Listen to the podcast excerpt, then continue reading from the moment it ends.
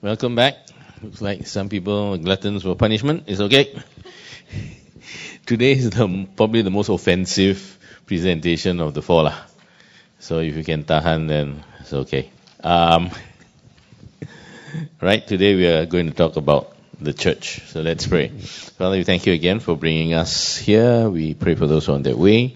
Now we commit this time to you, submitting our hearts and minds so that we may be able to be taught by your Spirit, who is our teacher and guide. In Christ's name we pray. Amen. Okay. Uh, I say it's most offensive because from a biblical perspective, uh, nothing of what we do in the church today is in the Bible. Uh, you, you look, look, look, you can't find. Because the Bible describes something totally different. There's no worship service. In the Bible, there's no such thing as worship service. The closest thing is the synagogue, but that is uh, pre-Christian. You want to find what the oldest, oldest service looks like? Uh, you can go to uh, Syrian Orthodox or Mar Thoma Church in Singapore. Or if you're in Egypt somehow, you go to the Coptic Church. They claim that their services date back to the second century. Ah. But what's warn you, ah, Syrian Orthodox and Mar Thoma Church, ah, you, their full-blown service, three hours, ah. Then you stand whole time. Ah. Stand. Uh, I think you only sit for maybe some old people can sit. Ah. They give chance. Then got incense and everything. And they claim the heritage is from right back to uh, second century or even before. lah. Because Mar Thoma Church uh, is actually from India. You know, the we are told Thomas went to India to found the church. That's where he was martyred. And that church claims that uh, heritage. The Syrian church is even older, and the Coptic churches in Egypt. Uh, the lesser, the other one that is like from the Eastern Orthodox, Russian Orthodox, Greek churches, they would probably claim um, at least from 11th century. That's when they split. Okay, so these are the old, old, and you can see how much different they are. Uh, I think if you can tahan one Syrian Orthodox service, you're very good already. And they have the same service every time. No change. The main focus of the service is the Eucharist, or what we call Holy Communion. Not the sermon. Sermon is uh, 15 minutes. Just uh, da, da, da, you listen. But the, the highlight is the Eucharist. So it's totally differently structured. Okay? So, uh, what we have now is not really in the Bible, sorry. Yeah? Uh, church building is not in the Bible. I'll tell you why later. Uh, the pastor ordained clergy, ah, not in Bible. Bible got no ordination, no clergy. We are all extra biblical. and the word sermon is not in the Bible. Promise you. Then you ask me, eh, but got sermon on the mount, yeah. But that's the title we give to that portion. Ah is not in the Bible as well. There's no word for sermon in the Bible. So for us, uh, the most important thing for our service, which uh, for us, you know, we come for the sermon, we want to learn and all that, is not in the Bible. Terrible. Uh. if Jesus were to come, uh, I don't know how happy he would be lah, the way we do church. But this is the whole point of trying to do this series, educate. So, um, to me, the worst, worst thing that the church has ever done probably is the crusades. But ranking near it uh, is to call the church building the house of God. Okay, one of the worst things the church has ever done is to call the church building this the house of God. Or this sanctuary the house of God. As if God specially lives here. Uh, so, um, for five years I didn't say anything lah. But uh, many of our worship leaders are taught to say, let us be seated in the presence of the Lord. I don't know where it come from. No, not in Bible. No, that was. okay, but and and, and uh, since I'm on the roll, uh, uh, anyway, I'm recorded lah. Um, Lord, in Your mercy, hear our prayer, not prayers, ah, because the yeah, hear our prayer. That's the, we copy Anglican. Uh, you, Anglican will never say hear our prayers. Uh. The Book of Common Prayer is hear our prayer, just in case uh, you want to be right uh, or you want to follow everybody. I don't know who taught you guys that lah. But now I just tell you guys. yeah, you ask Colin C, he'll know uh, because he formerly Anglican. Uh, he also acknowledges this. Okay, where does where do we get the idea? By the way, the again, uh, the scriptures are separate. Where do we get the idea that uh, the, the the church is God's house? So I can't blame because in the Old Testament, uh, for example, uh, the temple is referred to as the house of the Lord. Yeah, Psalm 122, I was glad when they said to me, let us go to the house of the Lord. This is referring to the temple. Haggai, uh, this is uh, after the destruction of the temple and restoration. Uh, God even says, you know, um, because my house lies in ruins and each of you busies himself with his own house. This is God's rebuke to the people who delayed in rebuilding the temple. So God Himself calls the temple uh, His house. Okay. Uh, then Second Chronicles uh, two six. Uh, there already is already a change in mood uh, in in some of the understanding. Who is able to build him a house since heaven, even highest heaven, cannot contain him? And who am I to build a house for him except as a place to make offerings before him? Already you see in Chronicles so early the understanding that no human building can contain God. So the temples, the standing of the temple is just to go and do offering as an expression of our reverence and worship to God. It's not the emphasis of God lives there or God's dwelling place. And uh, in the New Testament, it becomes very clear. In Acts 7:48 uh, and 17:24 says, "Yet the Most High does not dwell in houses made by hands." Prophet says, "The God who made the world and everything in it, being Lord of heaven and earth, does not live in temples made by men."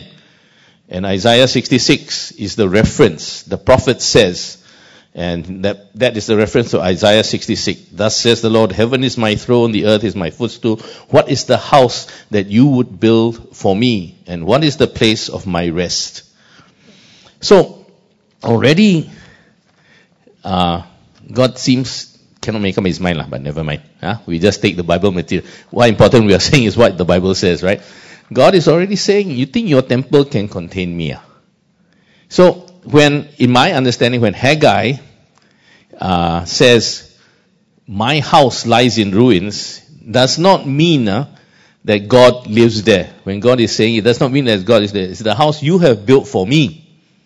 Yeah, whatever, to make your sacrifices, it lies in ruins. But God does not say that is where I live because he already very clear in Isaiah says, heaven uh, is my throne. Not even the home, ah. It's only that heaven is the throne only. So you can see the analogies uh, urge us to have a bigger view of where God dwells. So in the New Testament, it shifts entirely the paradigm of God's dwelling place. Okay, God's dwelling place. Even so, uh, God's dwelling place is not a good way to referring. It's not God's dwelling place. It's God's dwelling.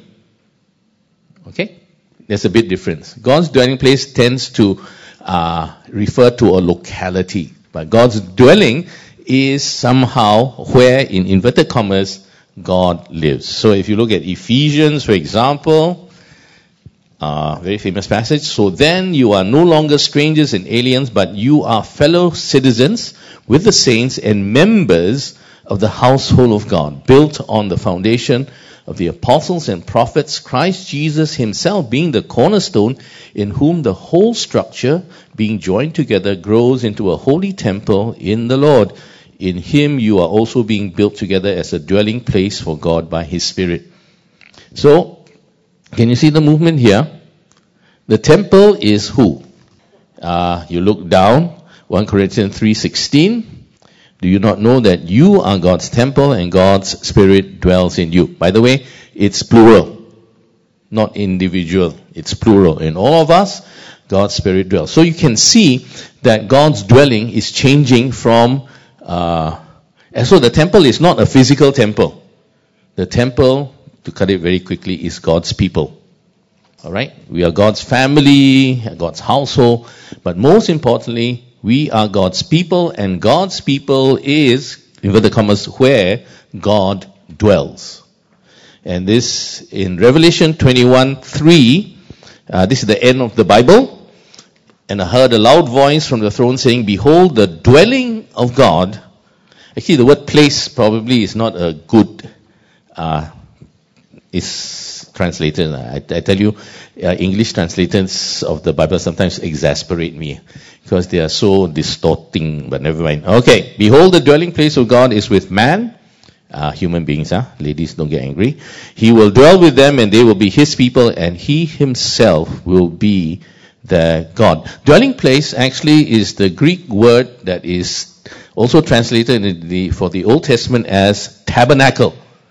God's tabernacle is with people. God tabernacled himself. And tabernacle in the Old Testament is God's presence. Okay? So God's presence is his people.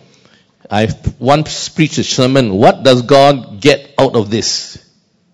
Do you ever wonder, you know, after all human history, uh, what does God want in the end? What does He want for Himself? Actually, the Bible seems to, yeah, God, He wants, He, he wants a people. In the end, behold, the tabernacle of God is with man. They will be His people, and He will be their God. That's the end of the Bible. I'm not making this up. Okay? You may think He wants fireworks, glory, and everything. But God wants a people. That's uh, okay. I, I, I never want to refer to the heart of God because I don't know whether God really got a heart, like whatever, okay, metaphorically even or literally. But anyway, right somewhere in God, there is this place for what He calls His people, and that's what He's going to come for in the end. Other uh, hints are that Jesus comes for the bride.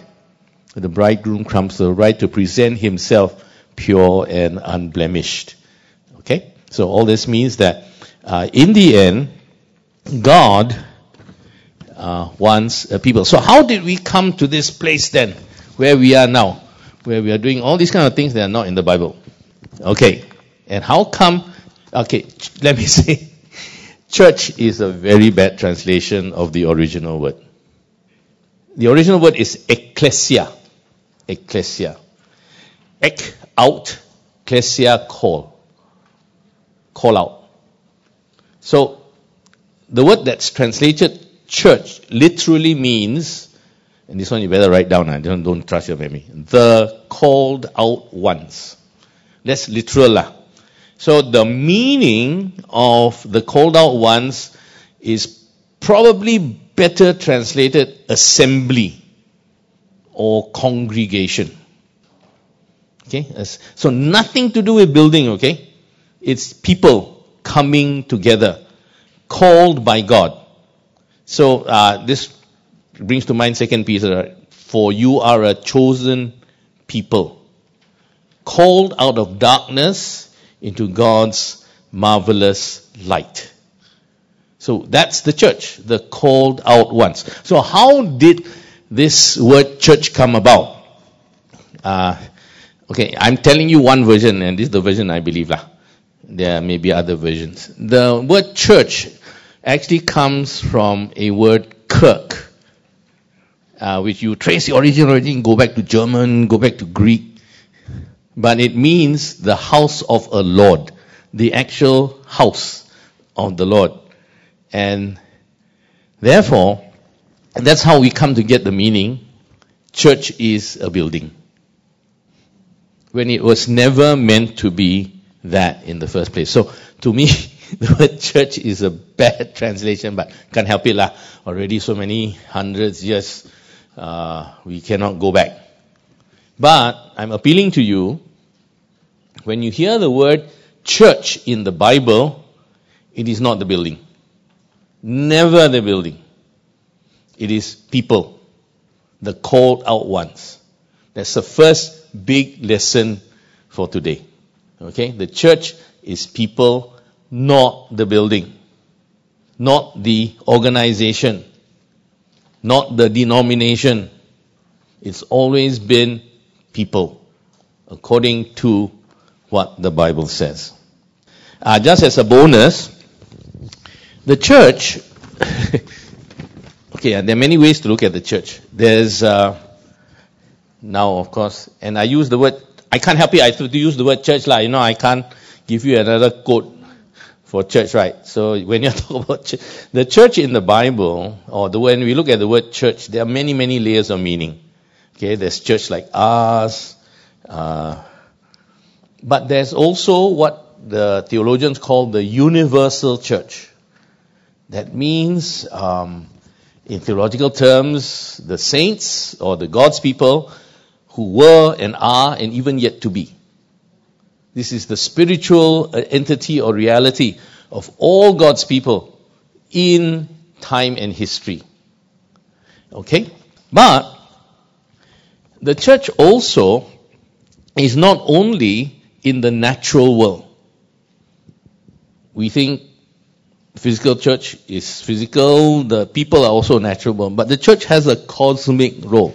The church has an existence in the spiritual realm. So if you look at Ephesians um, 3, 10 to 11, Paul writes that so that through the church, ecclesia, the manifold wisdom of God might be made known to the rulers and authorities in the heavenly places. This is according to the eternal purpose that he realized in Christ Jesus our Lord.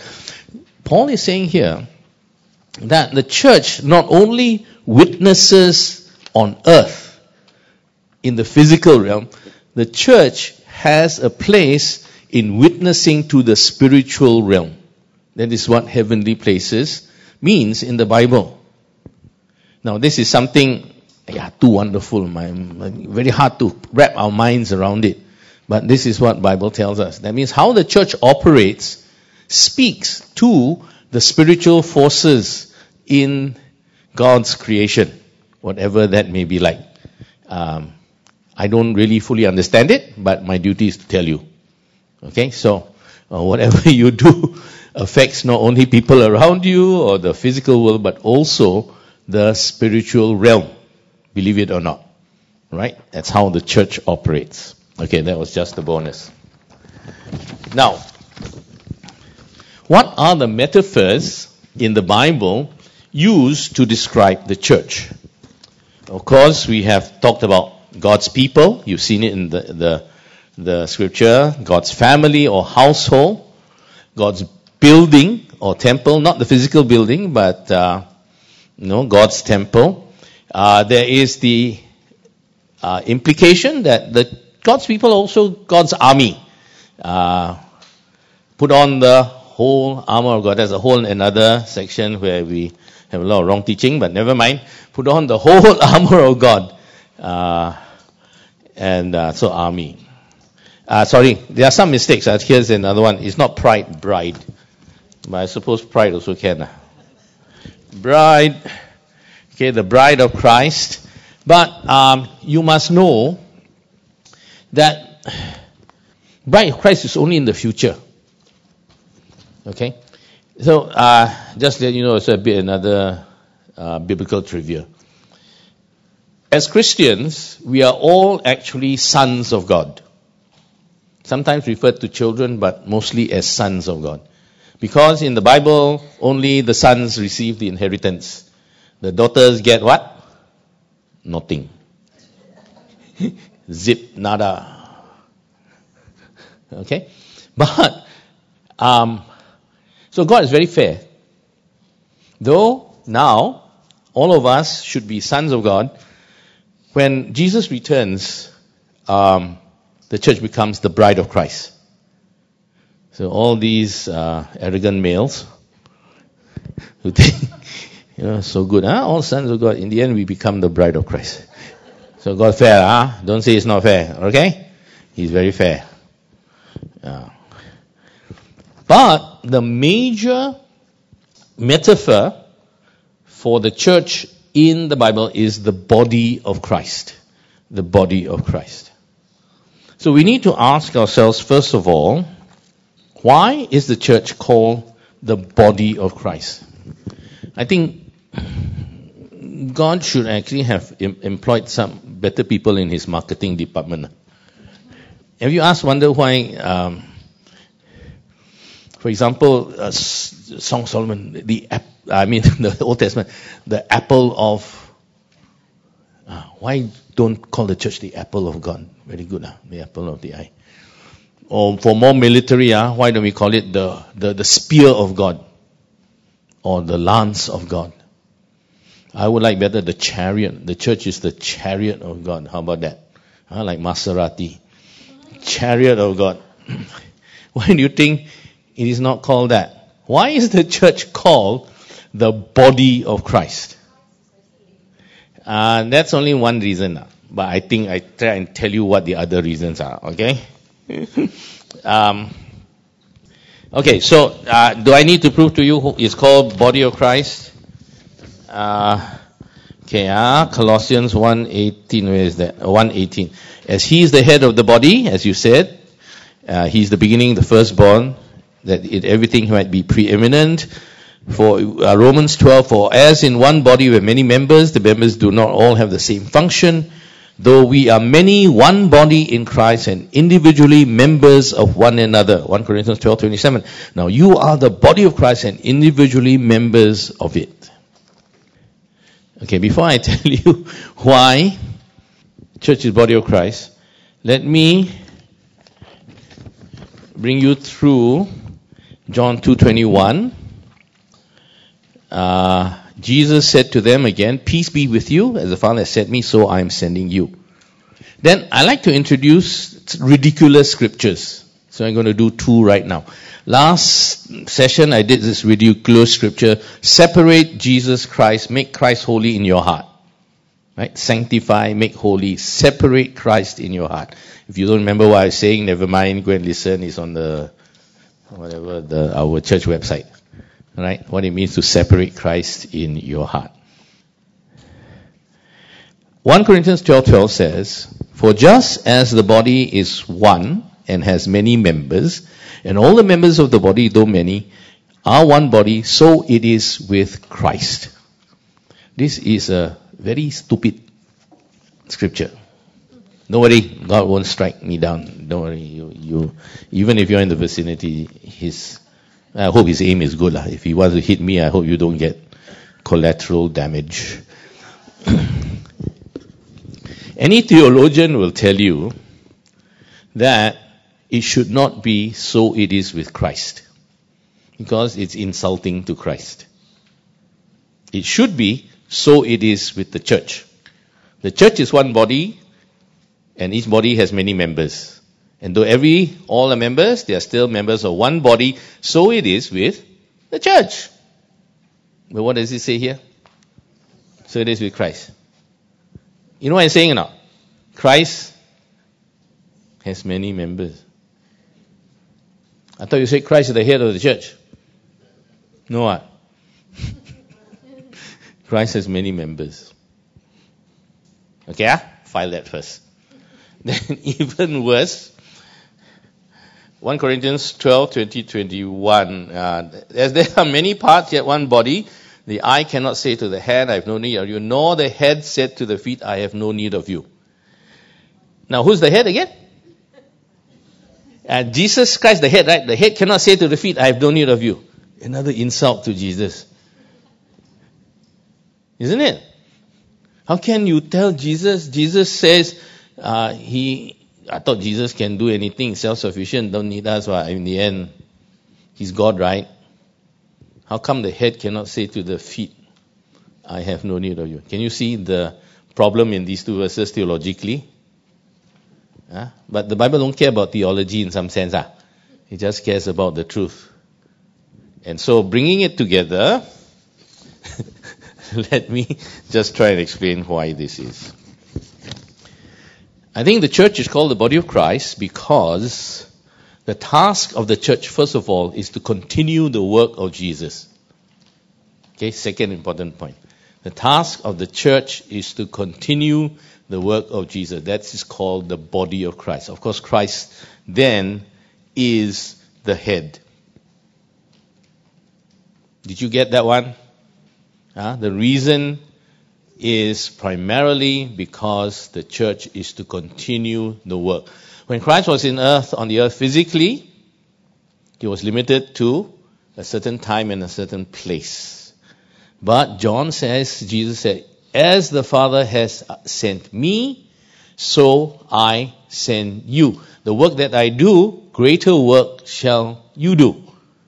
Now, the greater work cannot mean that our miracles are more spectacular like Jesus. You know, like Jesus raised one from the dead, we can raise 25,000 from the dead. Greater work shall you do. I believe the word greater there means it is multiplied. And how is it multiplied?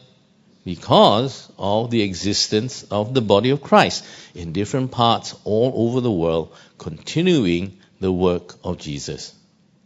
Make sense or not? I think so, huh? And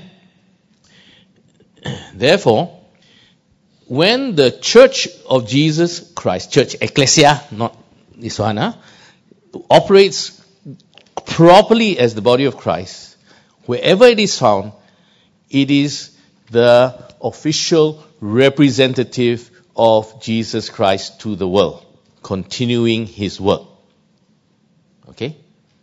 But how is this done? Um, I also need to say that the church is called body of Christ because um, number one, carry on with Christ. Secondly, is the nature of the church. It is organic. Organic. Um, it is an organism. It is made up of many parts, and it operates through spiritual gifts. This one is quite clear in 1 Corinthians 12, 13, 14. Did you hear that?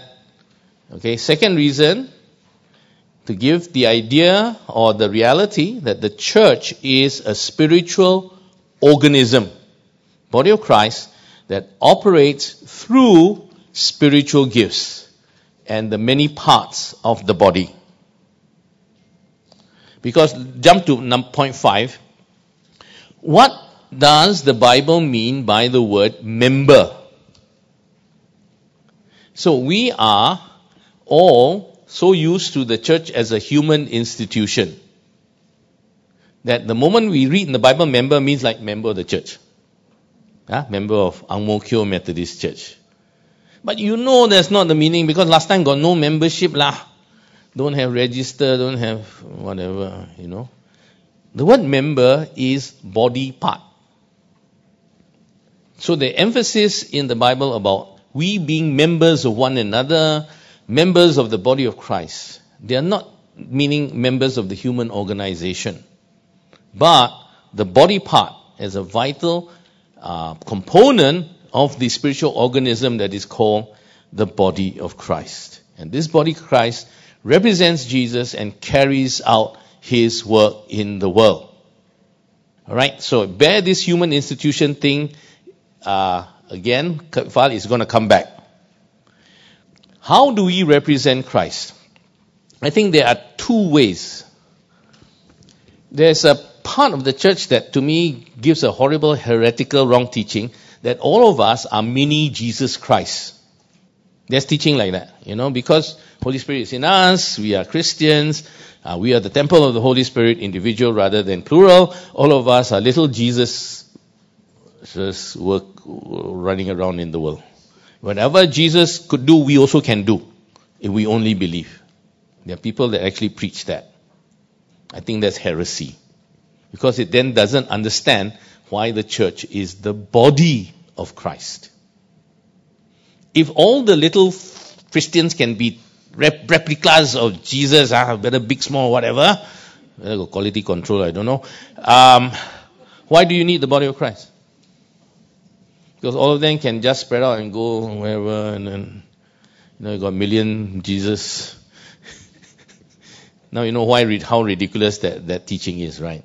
There's only one Jesus, but the church is the body of Christ. So, how do we become. But then we also preach we want to become to be like Jesus, to be like Jesus. Ah, to be like him. Good prayer, right?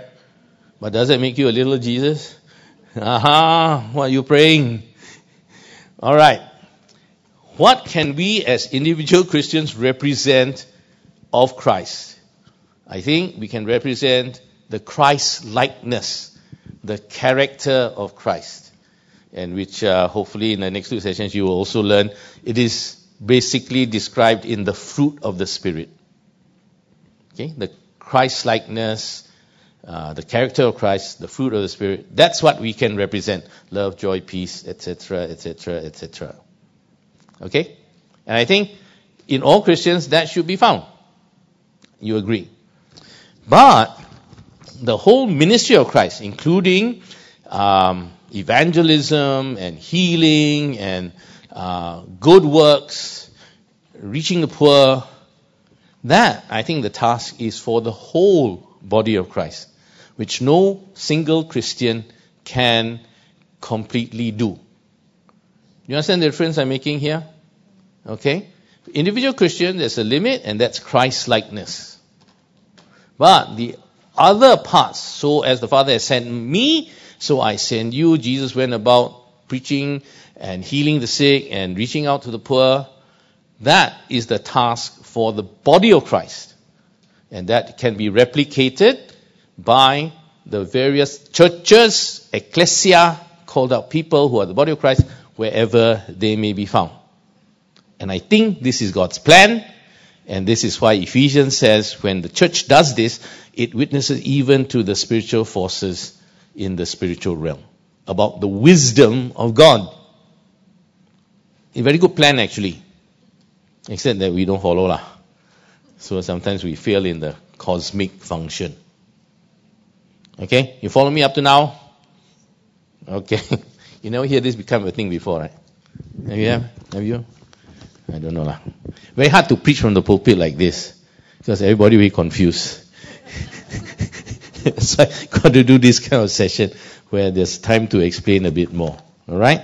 Now, so the, the, the body of Christ works like a spiritual organism, huh? not an organization. Before I go, why do we have organization, the spiritual, uh, the human institution? Uh, well, because we are people. No matter where we start, we would have evolved through the many uh, years like this. There are many churches that want to go back to the New Testament church, you know, do it like the book of Acts, but after some time they all become the same. You go and look. Either that or they die. Because we are human beings and we're people, this evolution of the human institution is inevitable. Yeah, yeah, yeah. So, no, I'm not saying the human organization is wrong. Huh? Uh, then uh, later I'll tell you what we should do to hold it together, to be true to both. The human institution is inevitable because it began from uh, Acts chapter 6. That's how we got deacons. You know how we got deacons? Because of fight. Uh, you don't think the New Testament church never fight? They fought. Acts 6 already they fought. And because they fought, we got deacons. Okay? And uh, we have the beginnings of the human organization already. But we hope to be able to see what the difference is. Okay, next. How then should the church operate? Um, 1 Corinthians 12. 1 Corinthians 12 says there are varieties of gifts, but the same Spirit. Um, it actually goes on to say uh, there are different kinds of gifts, but the same Lord, different kinds of ministries, and different kinds of operations. Uh, I think I missed out one verse. You see, when you get 64 years old, uh, sometimes uh, things fall out. I look, I look. Let me, I think I missed out verse 5. Let me read for you. Okay. I should be 5, 4, 5, 6. Alright, never mind, I read for you, I read for you. Okay. If you got your Bible, 1 Corinthians 12, 4, 5, 6. Uh, so to speak. Okay. Now there are varieties of gifts, but the same Spirit. There are varieties of service, but the same Lord. There are varieties of activities, but the same God who empowers them in everyone. To each is given the manifestation Spirit for the common good. So here they use uh, gifts, vari- service, and activities. Gifts, service, and activities. But I can give you the original word. Okay? Gifts, the original word is charismata, which means gifts. Uh, yeah? Diakonia is service. Uh, diakonia also is a root word for deacon. And, uh, yeah. Minister. Minister. So, but, okay, that's too complicated for me to go on a rant. Then, the activities is energema, from which the root we get energy. So that can be translated, I suppose, activities, operations, workings, or uh, effects. So it's quite a uh, flexible word.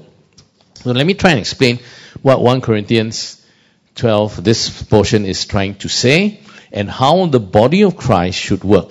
Now, this may be in particular reference to the gifts of the Spirit referred to 1 Corinthians 12 or the manifestations of the Spirit, but I think a principle can be established that uh, helps us to understand uh, the other gifts as well. But never mind. Okay, let's look. Example in evangelism or reaching out to bring the good news. Bearing in mind what I said about the gospel of the kingdom, huh? but this evangelism is uh, to also uh, bring the good news to those who have yet to know Christ. Say we use the word evangelism in its modern and our accepted sense. So, the three words, gifts, service, and effects. The ministry is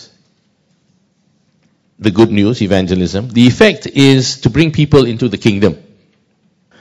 And the gifts that are required could be the evangelist, prophecy, faith, wisdom, knowledge, etc. Just like uh, Anthony preached uh, on Sunday, sent with signs.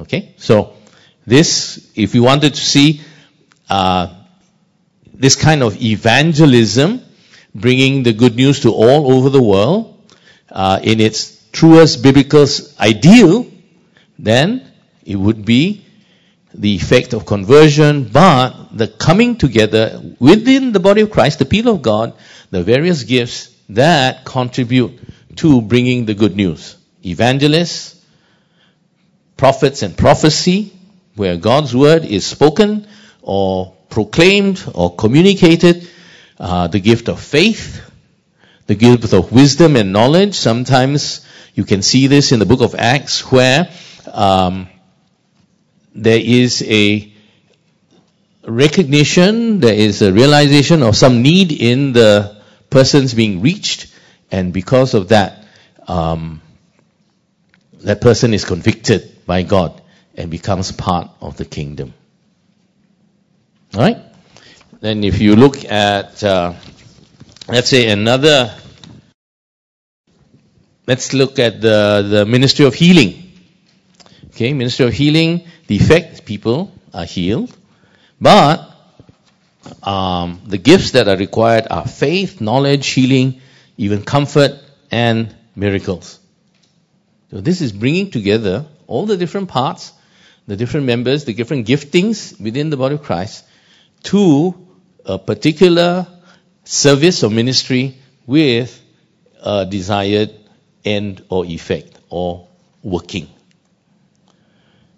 Teaching right now, teaching, uh, ministry, the effect would be hopefully uh, discipleship and Christian maturity, but uh, giftings would be teacher and the teaching ministry, wisdom, and the ministry of service. All these gifts are listed um, in uh, three parts of the New Testament 1 Corinthians 12 to 14, Romans 12, and Ephesians 4.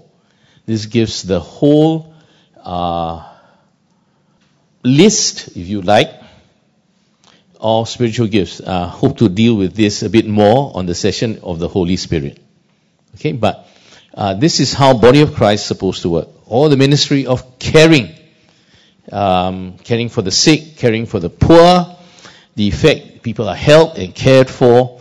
What are the gifts required? The pastor or the shepherd, the gift of encouragement, the gift of serving, the gift of giving, a gift of health. All these working together. Do you understand what I'm trying to communicate? There are different gifts coming together for a cause or working, that is the service, and the effect or the result then uh, happens. Because not just people doing what they like, but actually serving with their spiritual gifts, bringing about the ministry of the body of Christ. This is the ideal, huh? we talk about ideal and norm. Okay, this is the ideal. And sometimes this happens by accidents, but in the human institution of church, it's not, it doesn't often work like this. Because we organize everything and we don't think of it in these terms.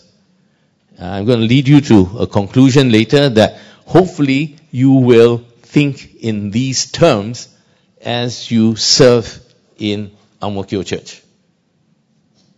Alright? So I'm going to give you, I'm giving you an idea about how the body of Christ should operate. Um, because in 1 Corinthians 12.1, uh, most people think that, again it's a bad translation, now, concerning spiritual gifts, 1 Corinthians 12 1, I do not want you to be uninformed. And people think that the word there is spiritual gifts, but actually it is not. The word in 1 Corinthians 12 1 is pneumatikon, which means spirituals, not charismata, which means gifts. So when Paul is writing to the church in Corinth about this, he's not talking particularly about spiritual gifts. Paul is saying, concerning spiritual things, I don't want you to be ignorant. Then he begins to describe the whole operation of the body of Christ with love as a parenthesis uh, in between in 1 Corinthians 13 and uh, giving them an idea of how the church should work. In 1 Corinthians 14, he says, when the church works like this, everyone comes together, one has a song, one has a, one has a, a scripture, one has a hymn, one has a teaching. Um, people who come and they hear what the Spirit is saying, they are convicted in their heart, and they surely God is you, is present in the place. God is present in the people who are meeting. You get the picture here? When the body of Christ meets together, and operates like it should, and each one does its own contribution. People come in, they recognize the presence of God or the presence of Christ. That's the ideal. Okay, that's why then the church then becomes the body of Christ that continues his work in the world. Number three point. Did you get that one? Right? When all of it's working properly, people who come from outside come here and uh, they say, God must be among you. Because that's how the Spirit is working. Through the body of Christ, through spiritual gifts, and the body of Christ working properly. Um, so before I go on a critique about why this is does not working today, let me uh, introduce you to a verse of what we all are supposed to do, a section, Ephesians 4. This is the, besides 1 Corinthians 12 and Romans 12, this is the other list of gifts. And this time, gifts are not uh, like abilities, but people. Okay? Uh, he gave some apostles and prophets, evangelists, shepherds and teachers to equip the saints for the work of ministry, for the building up of the body of Christ, until we all attain to the unity of faith and to the knowledge of the Son of God, to mature manhood, to the measure of the stature of the fullness of Christ, so that we may no longer be children tossed to and fro by the waves and carried about by every wind of doctrine, by human cunning or craftiness or deceitful schemes. Rather, speaking the truth in love, we are to grow up in every way to Him who is the head into the church, from whom the whole body, joined and held together by every joint which is equipped, when each part is working properly, makes the body grow so that it builds itself up in love. But uh, if you look at the original language, it's very beautiful, you know. Paul uh, can never be accused of being poetic. He's straight talker one. But this part uh, is almost like poetry in the original Greek. Because it, this is the ideal, uh, okay? When everything is working properly, when each part does its work, everybody grows up together into maturity in Christ because the body then builds itself in love. And the body Christ builds, then people can see uh, Jesus in the church as it is meant to be. And you will not have people, uh, maybe unkind to say lah, in sometimes in the church people are not like headless chicken, you know, uh, trying to serve and please God, but actually without direction, without any coherence uh, as the church is meant to be. This is the ideal. How far, how, how near are we to it? I don't know lah. I think in 36 years, I not so near lah. I don't know whether you agree or not, but I think not so near. I, I, hard to see this lah. Huh? Hard to see this. But this is what we are supposed to aim at. Can accept that now? This is supposed to be our aim. Ah. Whether we can get there, I don't know. But, okay, what's the real problem? The real problem is the church is simultaneously a spiritual organism as described in the Bible, the ecclesia, but the church is also a human institution an organization that we know as Methodist, as whatever. Okay? While in the New Testament in Acts, it was quite clear that the human organization was supposed to serve the spiritual organism. That means anything you organize would only be accepted as long as it enhanced the value or had value to the functioning of the spiritual organism. Which is why Paul is so clear about how the church ought to work, at least in places like Romans and Ephesians and uh, 1 Corinthians. The problem is, in our day, the human institution, institution has all but suppressed and obliterated the spiritual organism. People, we, and I'm not saying easy, I as pastor and conscious fully of this, uh, um,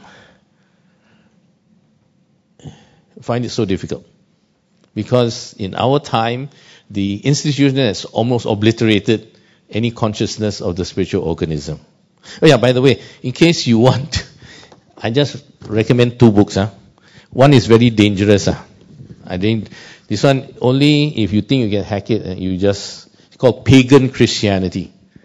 It uh, traces uh, pagan origins of many things happening in the church. For example, like the sermon. There's a suggestion here that the sermon is actually pagan in origin.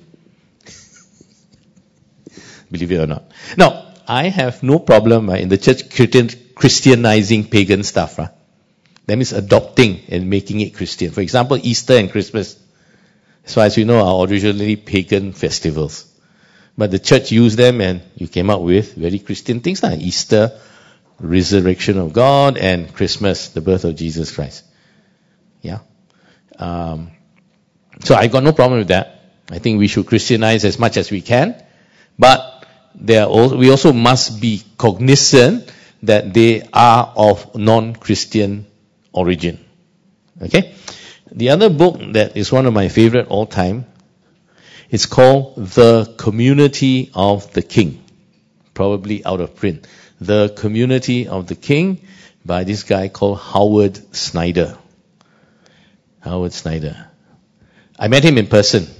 He's a brilliant author. And the remarkable thing about this book is that I felt I could have written the seven, first seven chapters also. I agreed so much with him in uh, how he looks at the church with his emphasis on the church as a spiritual organism. He helped me also make concrete my understanding of church and how church should be. Okay, so in case you're interested, you can always uh, nowadays can buy second-hand books from all over the place, right? So if you Google hard enough, you probably may be able to get that. So the church is spiritual organism as well as human institution. And while from a biblical point of view, human institution is inevitable, it should serve the reality of the body of Christ. But nowadays, the way we do church, in fact, the, the place where the body of Christ and the spiritual giftings is least uh, found actually is in the church service. In case you don't know lah. A few fellas up there, one guy talking, and the rest all sitting down listening like this. Ah. Not supposed to be. but that's the human institution. Okay? That doesn't mean you can ponteng church. Ah. You got nothing better, okay? So you just accept it and I'm going to give you a suggestion, a formula. Maybe uh, you can uh, bring the two together. So what's the difference between the organism and the institution? Um, so I put it here. The servant leader, the clergy and ordination is the institution. Organism is the servant leader. Uh, the organism has spiritual gifts, but the institution has officials. The office is by giftings in the organism, but churches have committees and hierarchies. You look at the words deacons, elders, bishops, presbyters, and all that. Huh? What we have today is nothing. What the is the words in the Bible all don't describe anything we have today. Okay, the word that is translated bishops in the Bible is not the bishop that we see today. Nothing to do with it. Okay?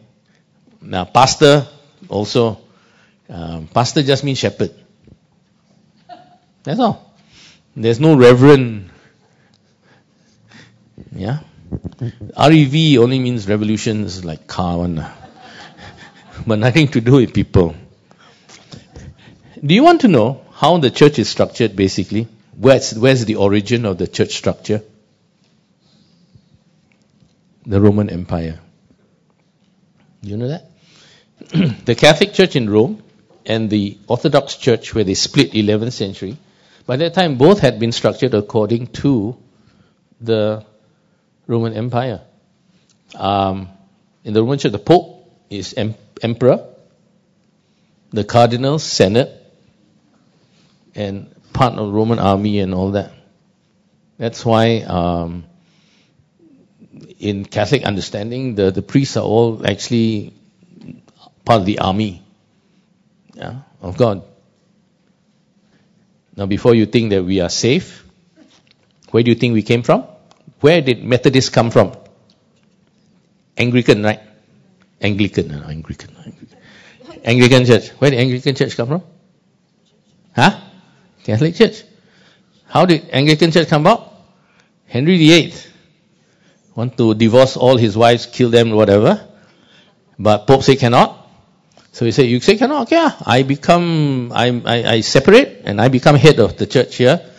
So when Henry VIII separated, and created Anglican Church, it was the Roman Catholic Church except in name. And besides the Pope, he became the head of the church. Exactly the same. The hierarchy exactly the same. And guess where we came from? Anglican Church. So the, the, the hierarchical structure has been transmitted down to us. How biblical is our uh, organizational structure? I don't know lah. We strive, but I think um, in our church, the, the human institution is so predominant, whether you like it or not. Now, has it got to be? In some senses, yes. We know we do not know any better way. Like I said, any other churches who think like this and say, cannot, cannot, we go back to the original. So they can start like the original, but in the end they become the same. It's inevitable. Okay? Church history proves it again and again and again. So don't need to try. Okay? So none of you think God has spoken to me, I better start my own church. Put it on the biblical model. It's only a matter of time. But you'll become the same. You can read church history. Uh, the more things change, the more they remain the same, as they say. Okay? So no point trying. The better understanding or the better way is within the human institution that we recognize and have to operate under because we are people, we operate with the mindset of the spiritual organism. I mean, this is the last lesson that you need to try and do. Within the institution, we can still operate with the reality and mindset of the spiritual organism, the body of Christ. Okay? I give you myself as the first good bad example. I'm called by God to full-time ministry. Okay? But um, I think full-time ministry is in the Bible. Uh, separate to me Paul and Barnabas to the work I've called them. Okay? But if I want to answer that call, and if I'm convinced I'm called to the ministry, I got no choice. I must become part of the organization or else I got to start my own church, which again I say is useless because we all, yeah, okay, you, I don't have to go, I, have to go. I got to do within the Methodist church to answer the call. So I become an ordained clergy, even though there's no ordination, uh, to do the work so that I can answer the call and in the in the process, hopefully, uh, operate as best as I can within the framework of the body of Christ and also help people to do the same. Very, very difficult. And in many ways, I failed. Uh, people look at my Methodist ministry and say, well, you're quite okay, what, you know? You got all these things. Yeah, but that's the human institution part, lah. The part that really is precious to me, that, that I treasure, the organism part, ah, yeah, very jialat, lah. But I've tried my best, um, because my giftings are in the terms of leadership and administration and teaching. So I've tried my best within the context of the Methodist Church to apply the gifts of leadership and administration and also teaching. And teaching, bearing in mind, I'm always preaching the gospel of the kingdom, uh, even when I do my sermons. Uh, I'm not a preacher in the most ordinary sense of the word because I don't quite believe in that. But I do share what I think Bible says from the pulpit and try and uh, help people along the way in their discipleship. Okay? Um, how do I put it? Uh, I don't have really gift of pastor. I'm not the shepherd kind. Okay? But I don't have to be. You know why? Because other people are. I don't have to be Jesus.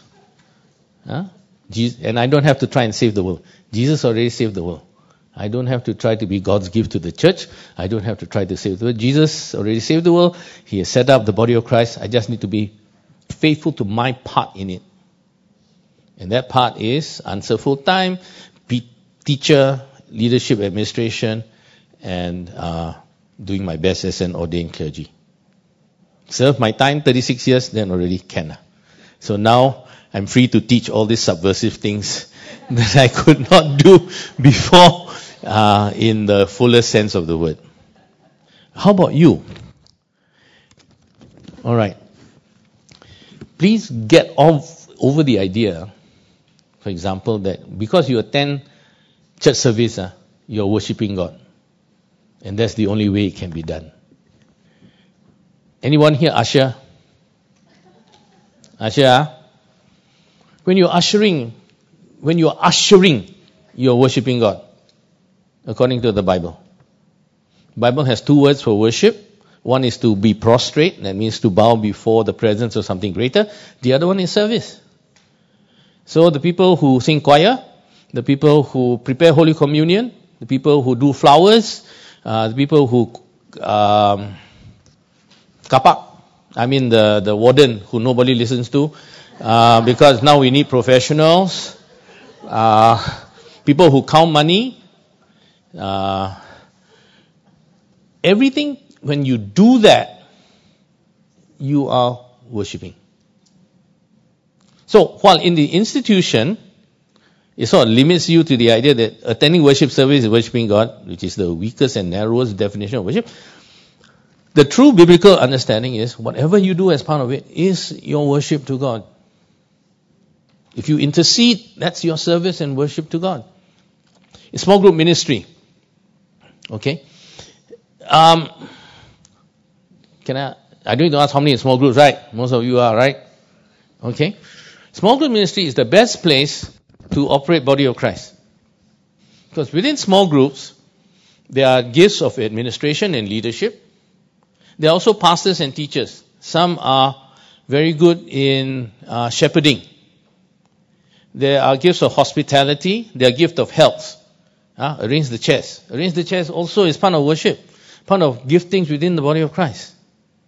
Praying for people, uh, being hospitable, uh, caring, giving is part of the body of Christ. None of you want to claim the gift of giving, I know, but some of you may have it.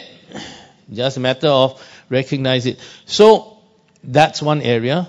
Uh, what we do in outreach to the community, all that, although you are part of the organized program of the institution, please, as you do it, try to be conscious of how your gifts are being employed within the body of Christ context. Did you get what I'm trying to say? Trying to say, you may do and just go along with the institution, just volunteer, but take a step back and say, how is this? How am I actually fulfilling my role in the body of Christ by what I'm doing within the institutional framework of the church? Say that again, huh? When you go through whatever program, WSCS, uh, social, Christian outreach, social concerns, missions, whatever you do, don't just do and say, okay lah, I'm just doing because I'm a Christian and I want to serve. But try and understand it as playing your part as a member of the body of Christ. Serving with the gifts that you have. Now, if you do not know what gifts that you, you possess within the list, then I think you, it is your duty to try and find out. And sometimes you may come to realization that what you are volunteering for is not really your gifting. Okay, which is why I seldom, I only visit hospitals specifically because sometimes I visit people become worse. so I don't have that gift. Other people can do. Okay, I facilitate so that they can visit. As part of the gifts of leaders, I mean, if you're in hospital, you may not want me to visit you. Ah, just let you know because that's the truth. Okay, and some of you may think you're very good at hospital, but maybe you're not. Just rethink. Just go and do a survey, uh, uh, audit of your understanding of spiritual gifts so that you can identify the gifts that God has really given to you and operate within those giftings. And I think you will then become and understand your role and part of the body of Christ. So it starts with you in the sense understanding your gifts, your role in the body of Christ, in the human institution, so that the whole body of Christ will work properly as each part does its work, and all of us grow into Christian maturity, and then understand what the church is meant to be. Not the church as the human institution only, but the church as the called out people of God. The church that is truly what is in the Bible. Understand now? Is that okay? Ah, so for my ministry most of the time, I uh, been working toward this lah, but I think I'm not so good lah. My marks about 20 or 400 maybe. but this now, there are about 50, 60 people who get a better idea, and hopefully with this mindset, uh, there is an enhanced um, value uh, to your ministry at Ang Mo Kio Church. Uh, as you yourself not only think about church as human institution, but human organism of which you are member, a body part, and that's how you should operate so that we can fulfill the church's role. One, carrying out the work of Jesus. That's why the head cannot say to the feet. Whether that makes you feel good or bad, I don't know. But this is the way uh, the Bible says God has structured it. And Christ has structured it. We are the body of Christ. Each one of us is a member, and we are tasked to carry on his work as a body. Not as little Jesuses, but as a body, the body of Christ. Okay? Alright, I'll stop there. Tired already. Uh, any questions? Any feedback?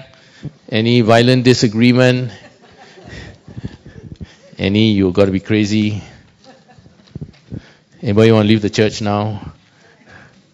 What?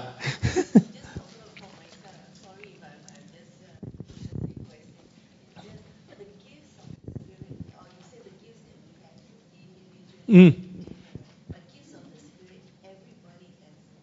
Everyone has at least one gift now. That's far as I know. Oh no, that, that one don't don't don't pecah lubang lah. Next week. Next week, uh, the, the the the Holy Spirit in the whole plan of God of salvation. Uh, I think you'll be quite surprised as to how important the Holy Spirit actually is in the life of the Christian and in the ministry of the church. It is from the very very beginning. And uh, if you can tahan, you come back lah. Then you get more and more guilt uh, heaped on you so that hopefully you will grow in Christian maturity. Okay, anything? I know already, I, I went on a long time. Anybody else? Anybody? Three, two, one. Okay, let's pray. Father, we thank you for this time. We ask that you will continue to help us as we seek to be the body of Christ as uh, you desire us to be. We pray that um, if we have failed you, you will forgive us. But um, we ask that uh, with this knowledge and understanding and consciousness, you will continue to help us to be true followers of the Lord Jesus Christ. So be with us as we leave this place for your blessing and grace. In Christ's name we pray. Amen.